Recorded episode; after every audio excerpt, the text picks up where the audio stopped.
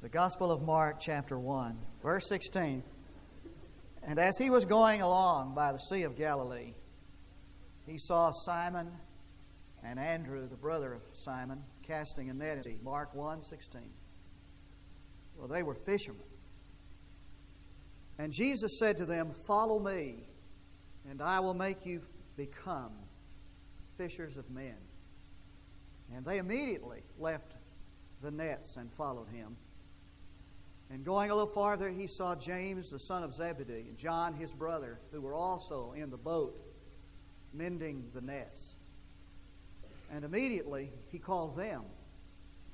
And they left their father Zebedee in the boat with the hired servants and went away to follow him. Jesus came calling men to discipleship. Uh, Mark gives us the calling, the record of the calling of the first four of those disciples. And there seems to be a regular pattern here that developed in the calling of Jesus to discipleship. For example, if you took this text out of the context, it seems like that this calling is rather abrupt, that there's no real preparation for it. Mark just says simply that Jesus comes by and he sees these men and he calls them and they follow him. And there seems to be no indication of a prior acquaintance with Jesus. And yet you can't take a context out of its context, a text out of its context. As a matter of fact, if you see the whole context of the New Testament, it makes a lot more sense. For example, John's gospel indicates that these men had indeed become acquainted with Jesus months before this happened. Peter and Andrew first observed Jesus when John the Baptist pointed him out and said, Behold, the Lamb of God who takes away the sin of the world. And Andrew went over and spent an afternoon with Jesus. And they followed him around for months, listening to him teach in Galilee, saw his first miracle there. And now, months later, Jesus comes by, sees them fishing, says, Come, follow me. And they get up and follow him. This is a regular pattern, for that's the way Jesus does today. See? He doesn't call us to follow him blindly. He comes and makes himself known first in his personhood and, and gives us a sense of his vision and his person. And then he calls us. First, there is the revelation of his person, who he is, and then there is the command to come and follow him as disciples. There's a second pattern that seems to be indicated here in the call of Jesus, and that has to do with the people he calls. Um, Mark just says that these were fishermen. It means that they were common folks, ordinary people. There was nothing extraordinary about them at all. They were not college bred. They were not of the landed gentry. They were neither prophets nor sons of prophets. They had their full quota of pride and prejudice.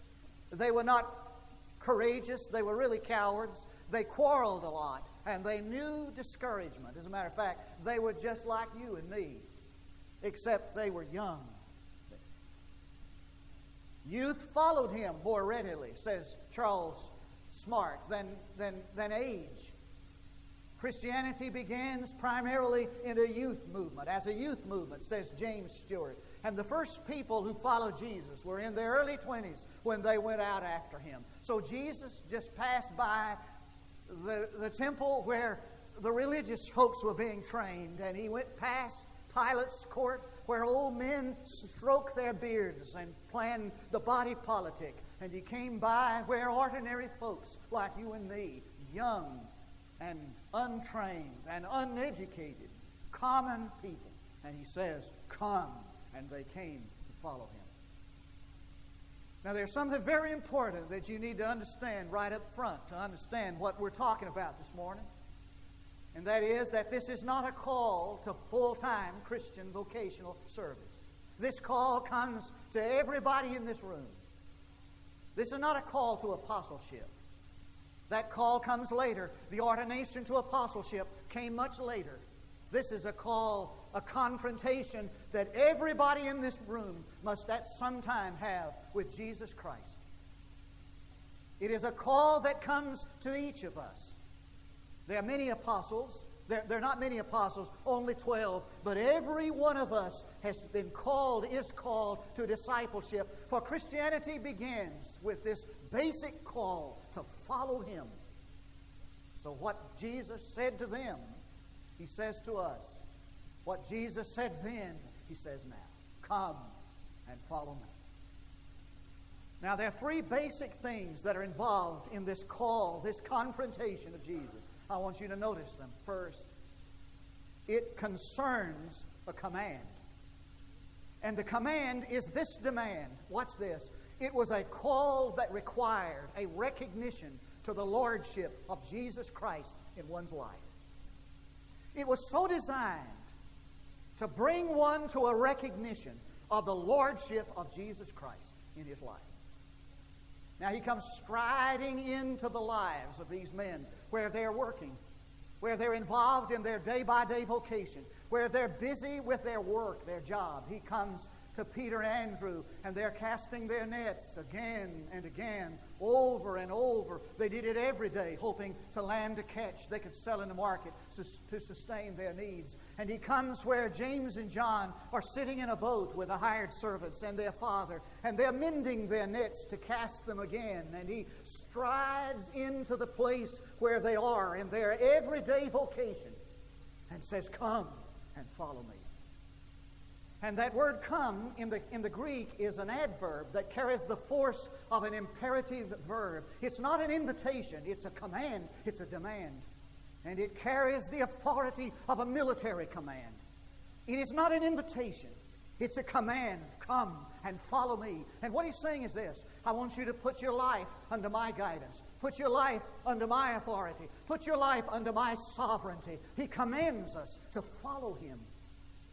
It'd be like in the morning, you're the owner of the business where you're employed comes where you're working and says, I want you to come, come go with me. I have something for you to do. It'll be like a superintendent walking into a classroom where the pupils are busy in the class tomorrow and pointing out, I want everybody on the front row to come and follow me to the, to the, to the auditorium. It, is, it all begins with a basic assumption. And the basic assumption is that our Lord assumes that He has the right to command, that He has authority, that He has all authority, that He has sovereignty. And the command is such that it demands the recognition of, a, of the Lordship of Jesus Christ. And by their submission and by their obedience, they're saying, We acknowledge your right to command. Now, some of us have a problem with that. We all want to be saved. We want Jesus to save us. Nobody wants to go to hell. Nobody wants that. And we want Jesus to save us because we're tired of bearing this burden of sin. But we're not too keen on having somebody give us commands. We're like the little boy whose, whose mother told him, Now, Johnny, I want you to sit down. You just sit down and be quiet. You go to your room and sit down. He went to his room and said, I'm sitting down, but inside I'm still standing up. We don't, wanna, we don't want somebody to command us. We want to make our own choices. We want to decide what we're going to do in life and where we're going to go in life. And we want to decide the patterns of our life. This command means that I accept the authority of Jesus to command me. And you may call him Lord. But all of the words and the terms we use concerning the Lordship of Christ are a sham or a farce until you have recognized his right to command your life with all authority. All authority. It concerns a command. Secondly, it contains a covenant, a promise. And this promise is that He will allow each of us to realize His creative energy, His creative power. Now, let's watch what He's saying. He's saying to these four men, and He's saying to us, You recognize my authority. You bring your life under my authority. You place your life under my sovereignty. And I will bring to bear upon your life my, my primal, my creative energy. What he's saying is, I'll take this raw material of your life, I'll take this unrealized potential in your life and I'll unleash upon it all of my creative power to create you to be, to become. I suppose there's no greater promise in all of Scripture than this. You come, you come, and I will make you become. Simon, son of Jonas, and you talk about raw material. You talk about somebody with unrealized potential. That was the man. You talk about roughness of life. He was that man. In fact, there is a play on words here. Simon, the word in the Greek is Petra. It means little pebble. And he said, Simon, I'm going to make you Peter, Petros, which means solid rock. And what he was saying to Peter is this Peter, I sense in you a potential to become solid rock. He saw in Peter something nobody else saw. They saw this person, everybody looked on Simon Peter saw him as impulsive and, and, and irresponsible and, and impetuous. Jesus saw in him this potential to be. I wish you could be there with me. I wish we could be there. This is a dynamic moment, and the sparks begin to fly. And Simon Peter, this impetuous man, his heart is racing, and the creative energies of Jesus are flowing. And Jesus says, You lend me your life, and I'll make you be what you've never dreamed you'd be. I suppose we can all identify people in our life who were able to see in us what we were not able to see, what others were not able to see. Maybe a coach maybe a teacher, maybe a pastor. For me, it was Gordon Kleiner. He was my seminary professor, my preaching professor. He was this kind of a quiet, austere, sophisticated man. He's killed in an accident shortly after I graduated from seminary. But he was this, this, this special person.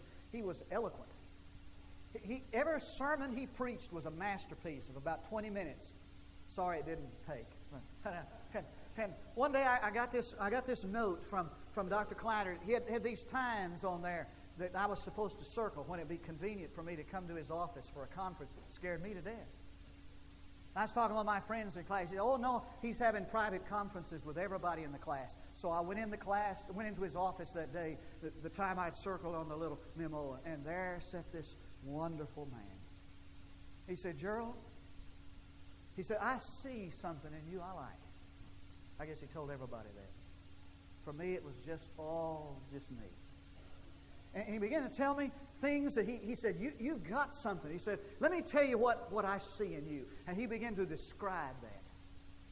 When that conference was over, I didn't have to walk out the door. I had to walk through a brick wall. I mean, and from that time, I've never, I've never ceased to see the vision. And from that moment, I suddenly became dissatisfied with everything I had been. And all of a sudden, I came face to face with a man who showed me what I could become. And I wanted to take everything he taught. And so Jesus strides into this place this morning, and up to you, he says, I see in you an angel waiting to be released. You put your life, young people, in my, under my authority, and I'll give you, I'll make you to become something which you've never dreamed. I want you to see the word become there. I want you to see the force of that word.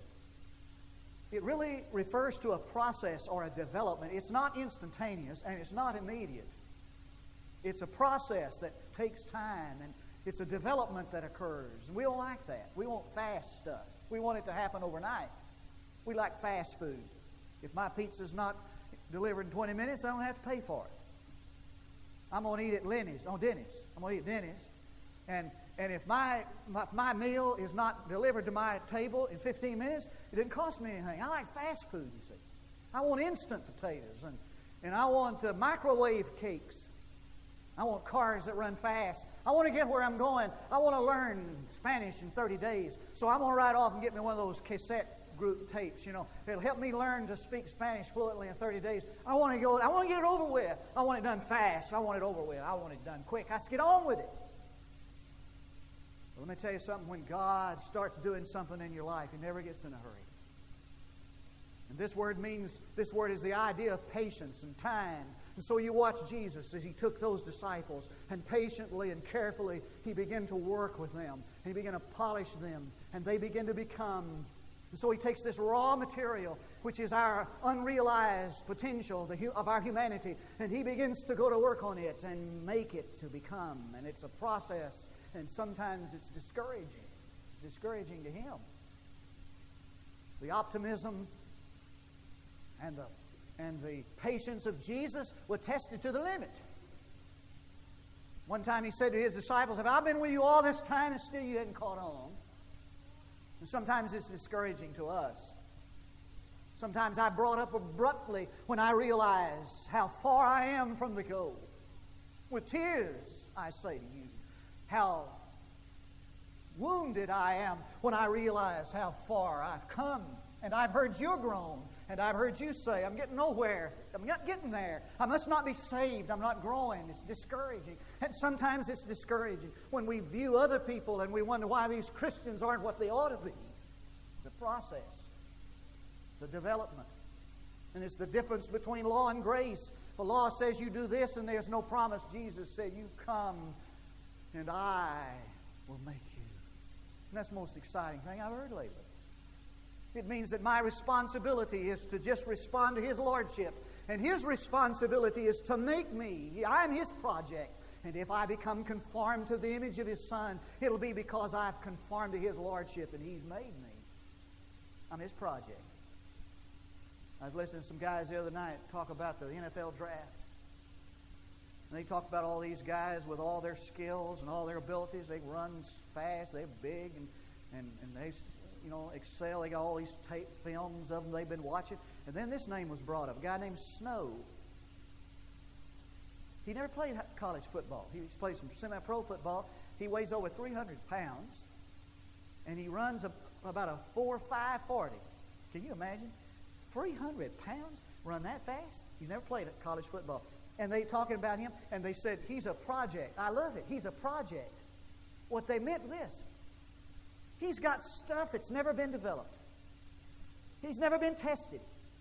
But if there is a team that is willing to take a chance on him, and he will put himself under their instruction and their training, and he becomes their project, he has great potential. That's what this is talking about.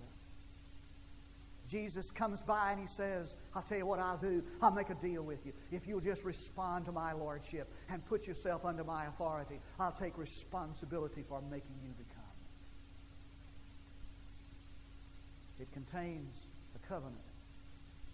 It constitutes, finally, it constitutes a commission. He said, I'll make you fishers of men. And that's the goal of discipleship, by the way, is that we become fishers of men. You make you come, I'll make you. This is the this is the commission, fishers of men. Now that's a pregnant term. I've, I've heard more sermons on that, you know, fishers of men, and, and usually by guys that like to fish. you know, I've even heard some weird stuff like go catfish hunt fishing, and they're the, they're the groups that swim around down the bottom and stir up all the dirt. You know, I mean, I've heard some weird sermons on fishers of men. I'm not going to give the sermons I've heard on fish. I just want to give you my idea of what's involved. I think there's more involved. Are you listening? I think there's more involved here than just winning souls. I think what Jesus is saying is this. Watch this. He's saying, if you'll come and put your life under my absolute authority, I'll make you a partner with me in the work of redemption in the world. Now listen carefully. If somehow, if somehow you're not touching the lives of others to release them from their bondage, if somehow you're not touching the lives of others to bring them from darkness to light, you're not yet a disciple. For to be a disciple means that I have been commissioned to, be, to, to come under the lordship of Jesus Christ. The purpose of that being that He will use me as an instrument and an, as an agent, as a partner in the redemption of the world. Um, G. Campbell Morgan has it like this. He says, What the Lord wants is that we just give Him the gifts that we have and He lifts them to a higher level. This is what He says. Listen to this. He said, Jesus found me at my desk with boys about me, teaching them, and he passed me by, passed by, by me one day and said, Come with me, and I'll make you a teacher of men. He took hold of that which I could do and said, Do it for me. If he had said fishers, he never would have won me. He took fishermen and said, Fish. He will take soldiers if they will hear. He will say to them, Fight for me. He will take the teacher and say to him, Teach for me. What he wants, listen, what he wants is men who will give him the capacity they have. You hear that?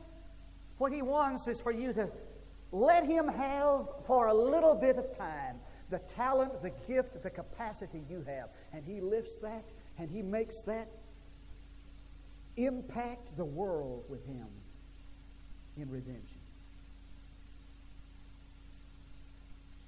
Can you sing? He said, You just lend me your voice for a little bit, and, and I'll use that as a, in, my, in my world redemption. Can, can you, if he came and walked into the Oval Office and walked up to the President of the United States, you know what he'd say? He said, I got something higher for you to do today. If you'll lend me your administrative abilities, I'll use them in partnership to win the world. That's what he's talking about. Now, their, their response is, is, is, is amazing. Let me, let, me, let me mention two things about it, and then we're out of here. First of all, it was immediate. I want you to circle how many times that word appears in the text. Immediate. You got a King James Bible, Scofield, the real Bible. You got one of those? It says straightway. It means that there's no turn, there's no, there's no detour. There, the shortest distance between two points is a straight line. He's saying they went straight at it. They went immediately. Are you listening?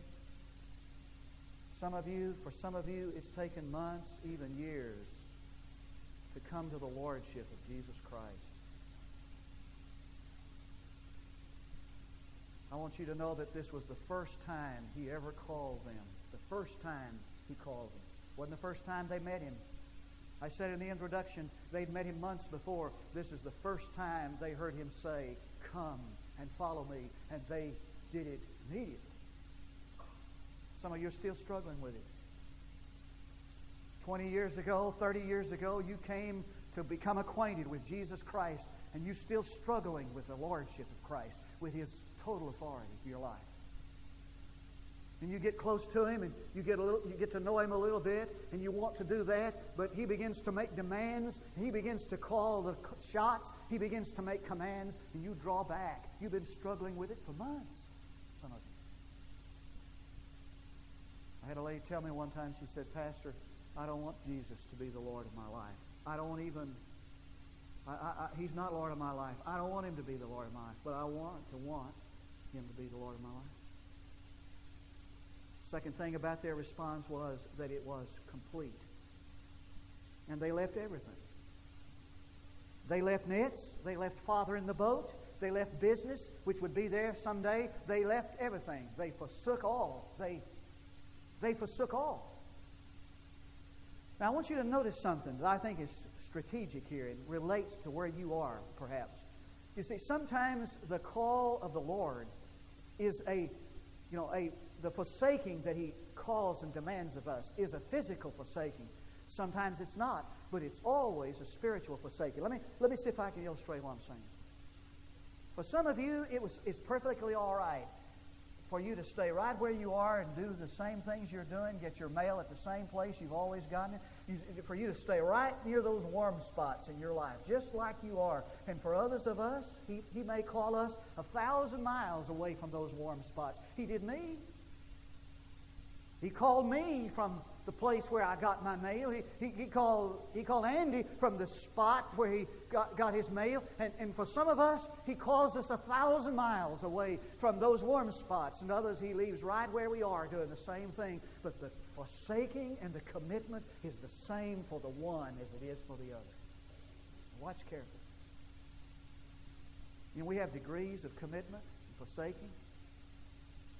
For us, the guy who forsakes the most is the guy, the missionary in Nairobi, you know, and he, I get letters from a friend of mine who is a missionary in Tanzania. He lives out in the bush where there's no running water electricity.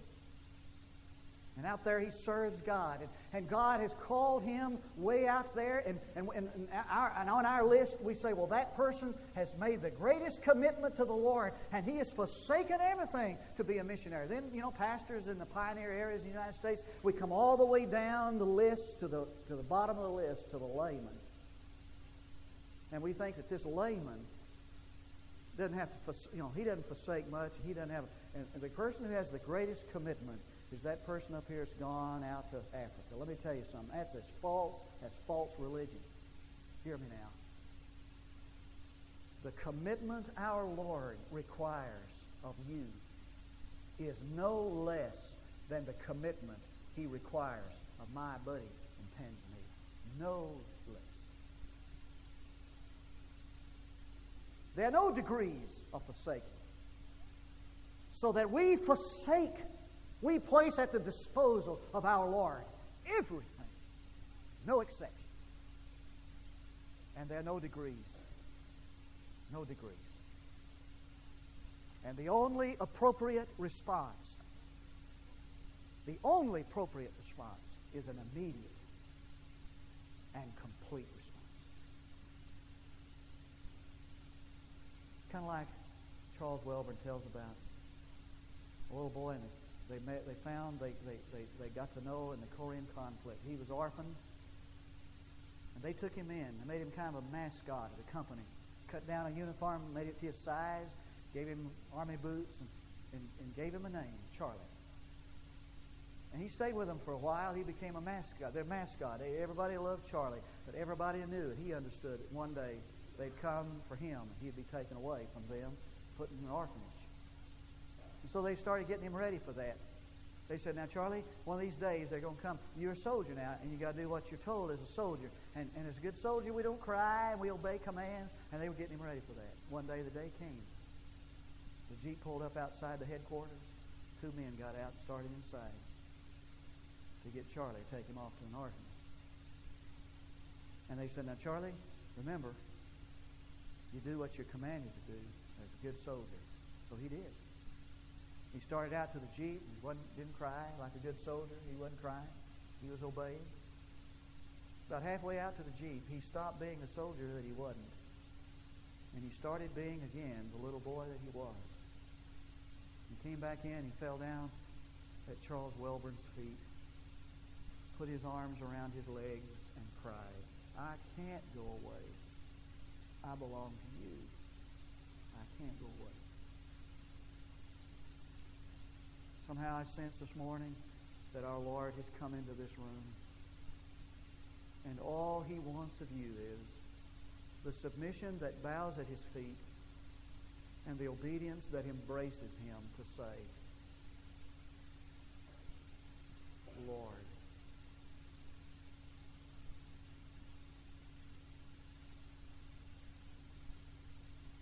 Would you be willing to make a complete immediate response to his lordship. Let's pray. Our Father, we pray that our lives will be encountered by the wonderful and glorious Jesus who has the authority and the right to take control and command, absolutely command us. And I pray that every life present would be so submissive, so obedient, we'd immediately get up, forsaking whatever we must forsake, to be a follower of Jesus Christ. I pray in His name.